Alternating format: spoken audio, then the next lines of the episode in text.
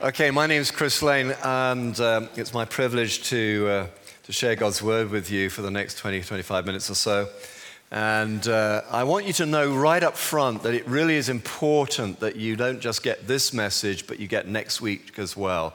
I simply cannot pack into this time allotted to me everything that needs to be said about this passage. But we're beginning this new series called Living Forward. Let me just try and uh, tell you what, what we have in mind for that. You know, um, we look forward, we talk about looking forward to something. So, for example, you know, our life revolves around our grandchildren, and, and uh, every now and then, uh, my daughter will ring me up and say, We're going to go up to uh, Dunstable Downs next Saturday, and do you want to come? It'd be fun to just hang out together. And, and we say yes, yes, and double yes. And we'll spend all week looking forward to that. And, you know, on the day we get up, we have our breakfast, we go up there, we have a coffee, we run around, we fly kites, we go for a walk. Great fun. You know, we look forward to things. Now, next year, we're going to be visiting my other daughter and our other set of grandkids. The trouble is, as many of you know, they live in California. We look forward to that, but more than that, we have to live forward to it. We, we don't just get up and go. In order to visit our grandkids every year, uh, we have to make plans, we have to make sacrifices. We put up with less than now so that we can have more than later. It's living forward, not just looking forward, it's living forward.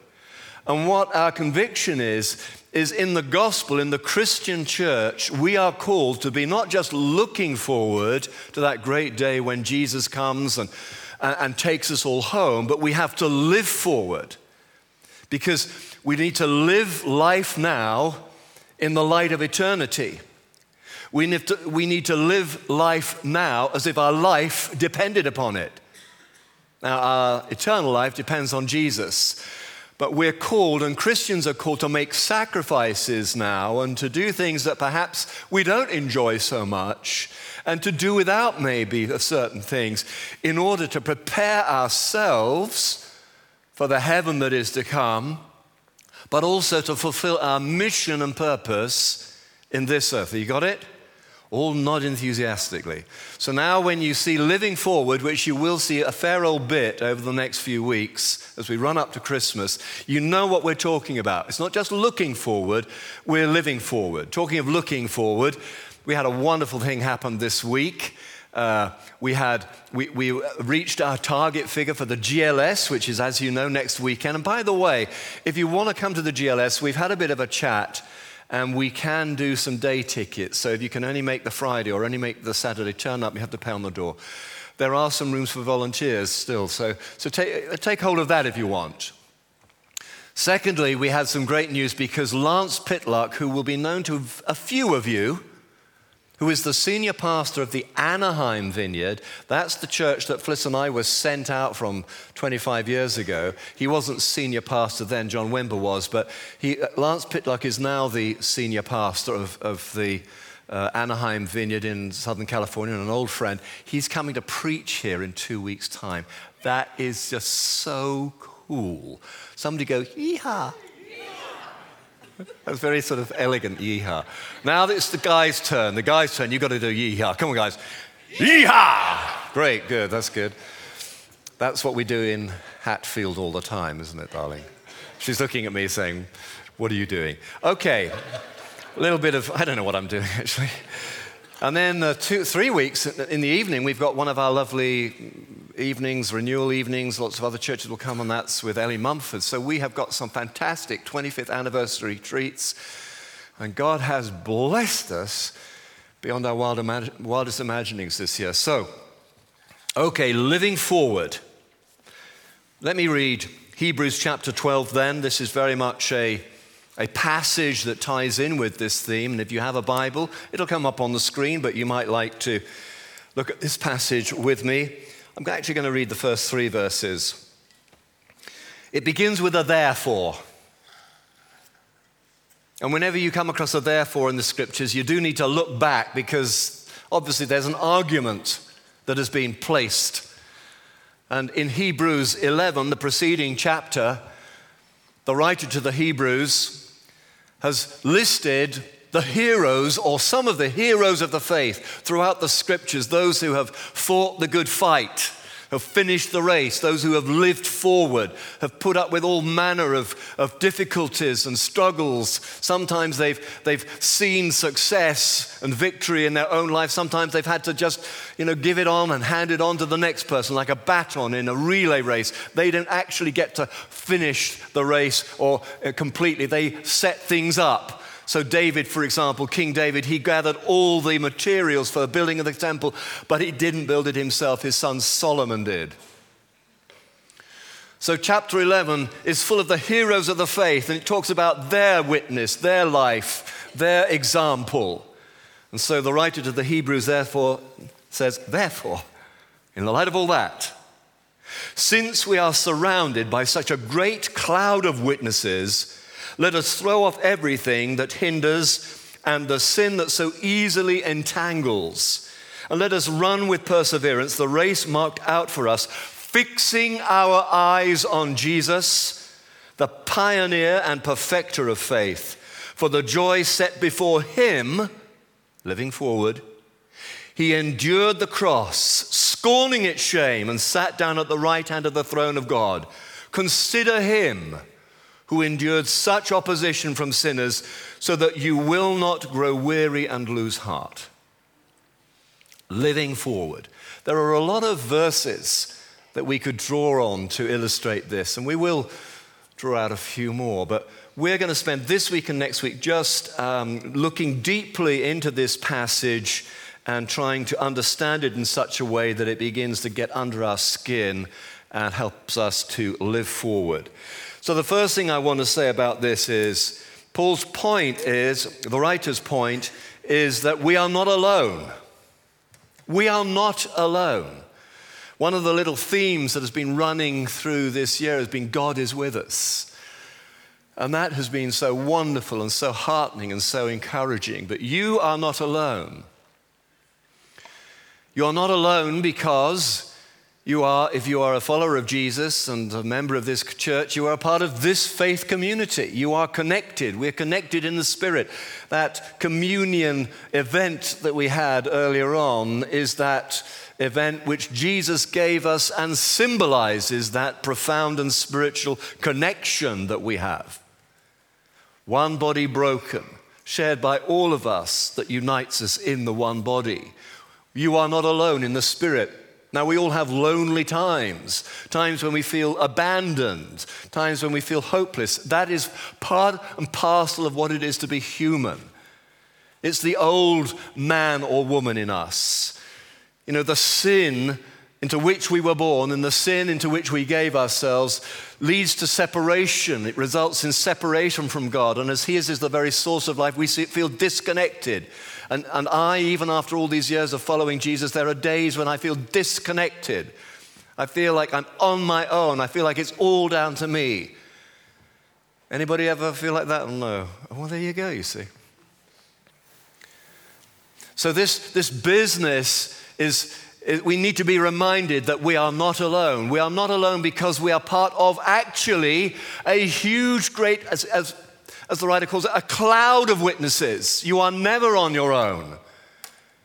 You see, we just see this present reality, but the true reality is that we are working out our lives, bringing in the kingdom of God, and we're surrounded, as, as the scripture says, by a great, great cloud of witnesses. Now, some of you who know your Bibles a little bit will want me to say that that word witnesses in the Greek is marturia. It means, it comes from that word that we derive martyr for. Being a Christian costs. Being a Christian costs. It costs us. We have to make sacrifices. We have to do things that sometimes we might find difficult. That whole series earlier on in the year when when I, I taught about the, the walking across the room, you know, walking, stepping outside of our zone of comfort into the zone of the unknown so that we can reach out and include others into God's family. We can connect, we can begin conversations which, please God, will lead to that individual becoming a follower of Jesus. This doesn't always come naturally. What comes naturally is that we want to stay with those we know, those whom we feel safe, those whom we feel comforted with, but as followers of Jesus, no one is exempt. It is no excuse to say, well, that's not my personality, Chris. We, no one is excused. Jesus said to us, Go into all the nations of the world, making disciples and instructing them in everything I have taught you. That's that's the commission. That's what we're called to. So we, we step out. Being a martyria, being a witness, sometimes costs us. Okay, we're not going to be burnt at the stake, but it still costs us. And your faith should cost you. It should inconvenience you. And if it doesn't, you're probably aiming the bar too low, aiming your sights too low. The second thing I need to say about the third thing, rather, about we are not alone is simply this that God is with us. That is something we need to carry with us. Uh, what do you get up to when you're on your own, when you've got a little bit of downtime? There was a little article on the radio this week where uh, some people were talking about what, what they do when they're on their own. And I'm not even going to repeat any of them. It's like some picking toenails and stuff like that. It was really gross. So I'm not gonna, I, I, tried it on Fliss in the car, and she said, You're not going to share that at church tomorrow, are you? I said, Well, I was going to. What? She said, Ugh, ew. So I can't even, you know, I'm not even going to go it down that thing. But we've all done those things. You know, what do you do on your own? I mean, what do you do when you're in your car, for example? Do you have, uh, how many of you, okay, this is a big confession time. How many of you have um, sort of arguments with, with people in the car. Not that they're there, you're just rehearsing an argument. Have you ever sort of torn a strip off somebody in the car, you know? You know, you've given them a jolly good talking to, you know. Only me. Oh. Oh, two of us. you know, when you're really riled about something and you drive away, you think, God, I should have said that, I should have said this. It is funny what people get up into their cars. You know, you know these days I often see people talking, and, I, and I'm assuming that they're on a mobile. But I pulled up alongside this young lady two weeks ago, and she was doing this, and then she looked over me, and she was really embarrassed. So she obviously gave the game away. I wouldn't have thought anything about it. She was just on the phone, but no, she was talking to herself. How many of you talk to yourself in the cars? Go on, yes! But you're not alone. Wherever you are, whatever you do, you are not alone. This is Paul's point. He says, We live out our lives in the company of a great cloud of witnesses. All is laid bare. And he says, In the light of that, you know, be reminded of that. Be reminded about who has gone before and what they've laid down in order that you might have life and might have the gospel today. Remember that, cherish that, be respectful of that. And he goes on, he goes on, he says, Therefore, in the light of that, do the following. He says, Throw off everything that hinders. Throw off everything that hinders. The sense in that is that these are heavy weights. It's not just sort of being buffeted by life's pressures and difficulties. It's stuff you carry with you, the baggage that you carry with you. Anxieties about trivial things, ambitions, self, you know, self-aggrandizement, resentments at other people, secret greed for bodily appetites. This is stuff that you carry with you. Now, and some athletes, and you know, I know we have one or two here. Den used to be an athlete. Sometimes when you're in training, you might, you know, load up some weights, you know, run up a hill with a great, you know, rucksack on the back full of rocks to build up stamina. You know, sometimes pressure and opposition builds a bit of character. And certainly God uses that. But I'm talking about junk you carry with you. And the writer to the Hebrews says, Whatever it is that is hindering you, that passion, that appetite, that ambition, whatever it is, get rid. Do what you need to do, just dump it by the side of the road. It is not worth it. These things will hinder you. And he goes on, he unpacks it a little bit more. He says, and the sin that so easily entangles. I've got this little thing.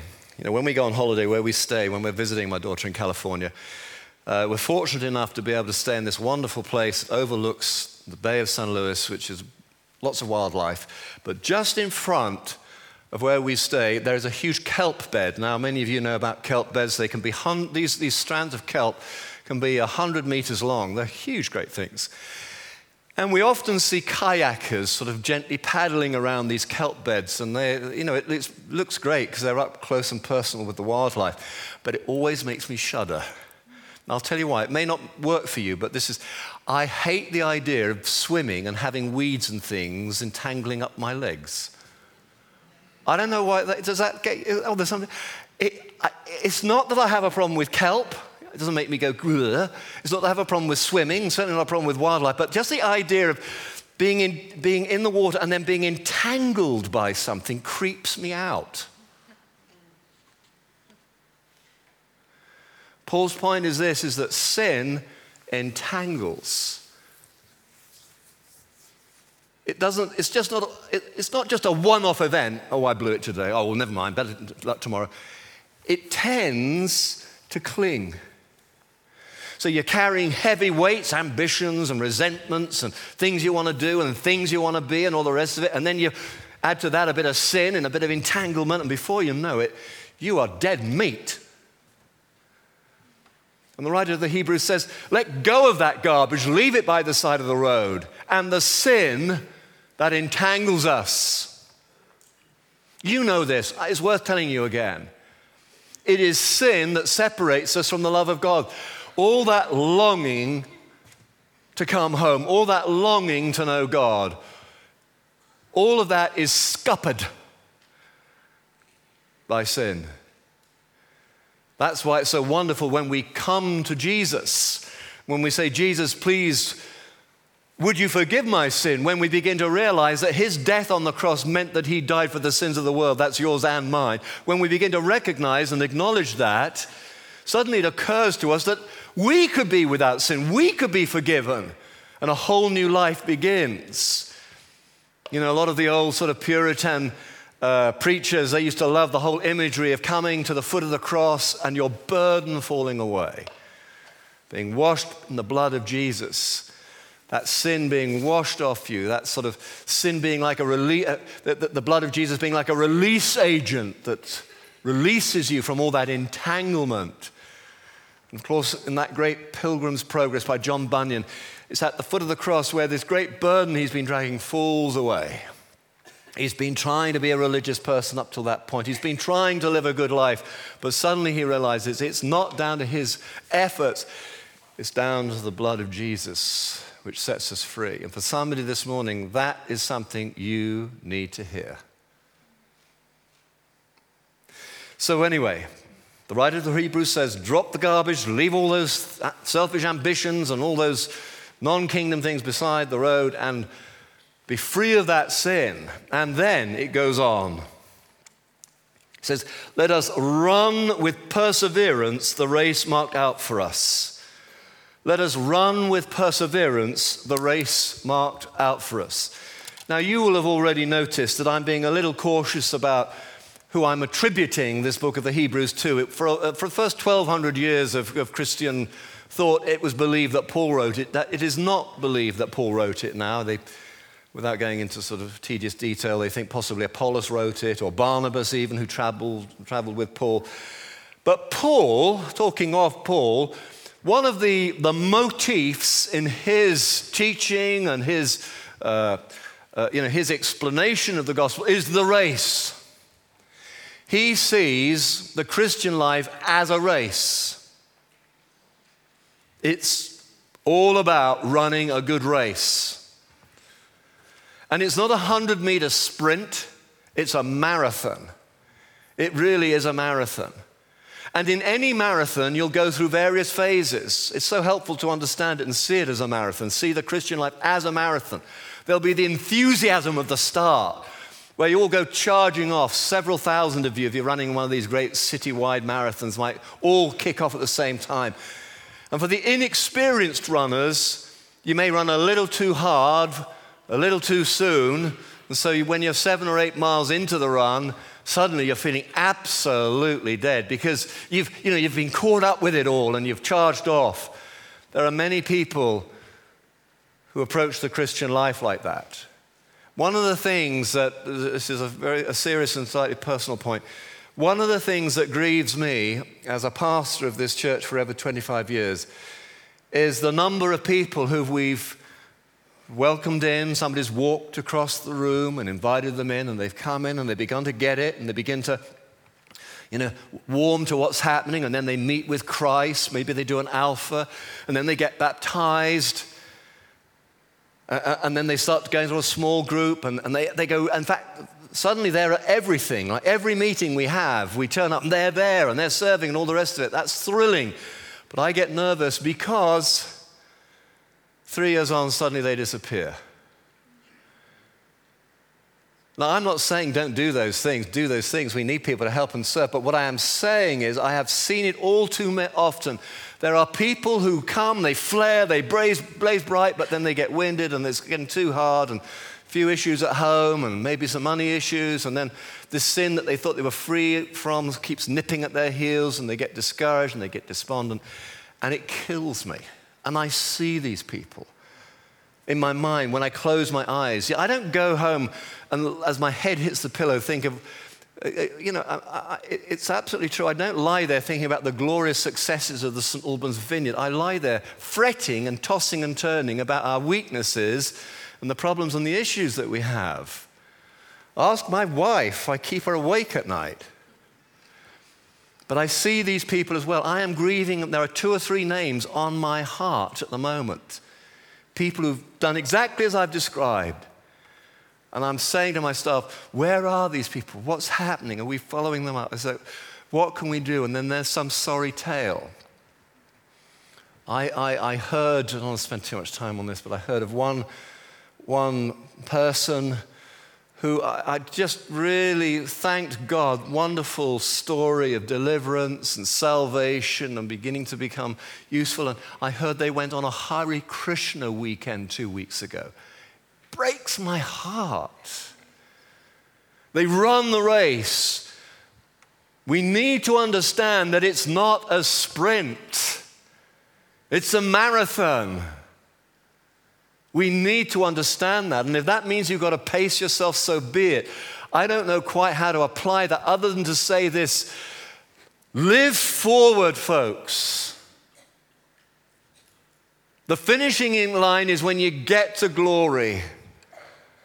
And it's how we finish that matters, not how we start. Where are you at at this moment?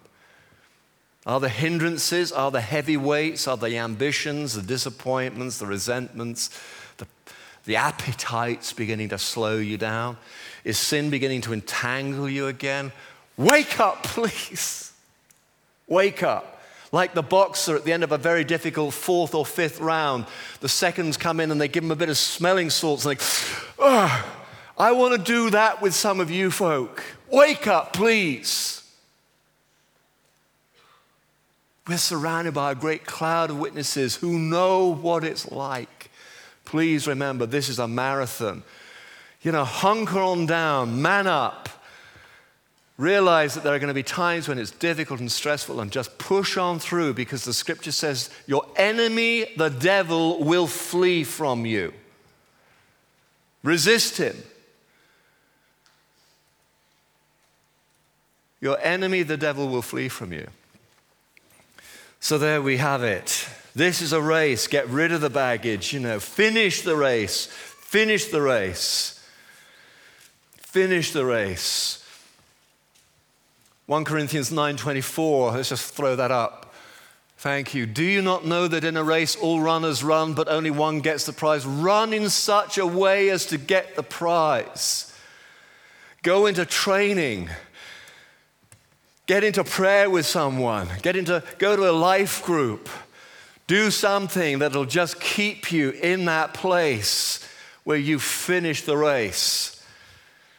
As for me, I've said it and you think I'm joking. I want to finish this race breathless, bruised, but rejoicing. I want to enter heaven and get heaven's high five. Amen?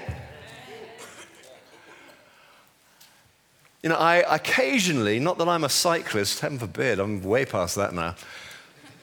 But I sometimes watch the Tour de France. Anybody watch that? Because it's such an extraordinary thing. These guys are killing themselves going up and down the Alps and stuff. But the thing I am always just mesmerized by are the crowds. Do you know what I mean?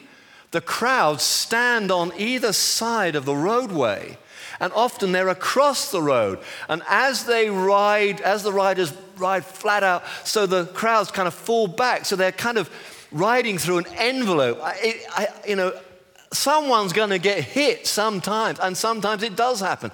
But the crowd are in there, they're cheering them on. They're going, yeah, yeah, yeah, yeah, yeah, yeah. That's what the writer to the Hebrews wants to tell you. Heaven is surrounding you up close and personal. You can feel the breath of Christ on your neck. And they're going, yeah, yeah, yeah, yeah, yeah. That's how it is. You feel alone, we all feel alone. You feel disconnected, we all feel disconnected. The reality is, we're surrounded by a great cloud of witnesses. Live your life in that understanding. Yeah, yeah, yeah, yeah. And when you fly across the finishing line, pedaling like fury, when you burst through into the courts of the king, let the angels come and go bang like that with you. High five, you did it. Dan and I were sort of playing on this idea this week, and I was saying, God forbid that I arrive in heaven thinking I've done a great job, and whoa, yeah, whoa, great. And I come in, and the angels are there going, Hi, Chris. And nobody wants to make eye contact. Have there been those occasions in your life? Maybe not. There's been one or two in mine where I thought I did really well. I was expected to be sort of lauded and applauded. But when I arrive at the where it was, people go, Hiya. Uh, sheesh. I don't want the angels to be going, Hi, Chris.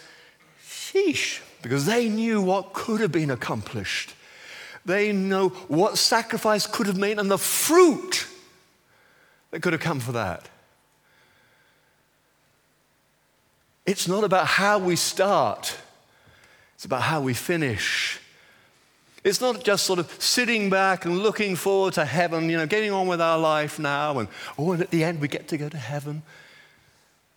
That'll be fun.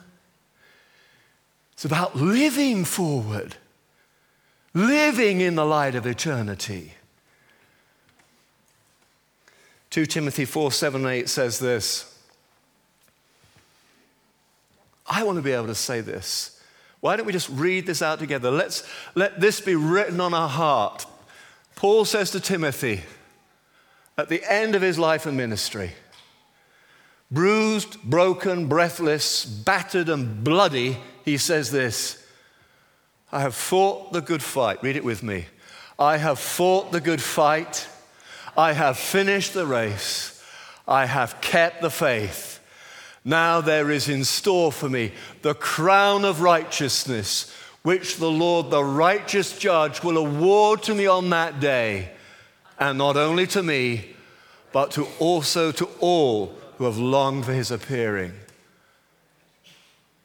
That's the finishing line.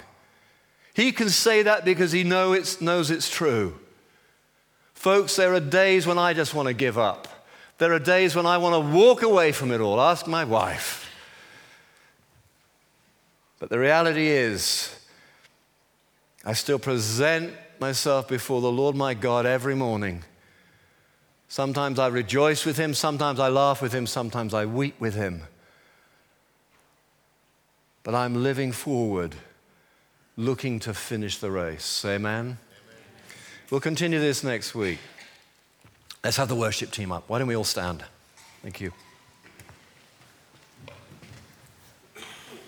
By the way, while the team come up, can I just say somebody said to me that, you know how we're looking forward to this 100 baptism thing in December? Somebody said to me that they, they didn't want to be baptized at that because it's very personal. I need to say to that person, no, it ain't. There's nothing personal about being baptized. Well, you know, apart from getting wet. It's a community thing. It's about you who were lost being alone, being birthed into a body. Please understand that. Please, if you're holding back from being baptized because you want, it wants it to be personal, listen, it, there's nothing private about the Christian life. We do it together. It's meant to be that way. So if that's you, just think on. Let me just pray. Father, I want to say thank you to you. Thank you that not only have you challenged us and called us to run this race, but Lord God, you have given us the Holy Spirit who empowers us to finish the race. And we give you full permission to break out among us and, and build us up and strengthen us. May we become deeply rooted in you. May we grit our teeth, and like Jesus, may we set our face as he did to go to Jerusalem, but for us to finish this race and live forward. And everyone said, Amen.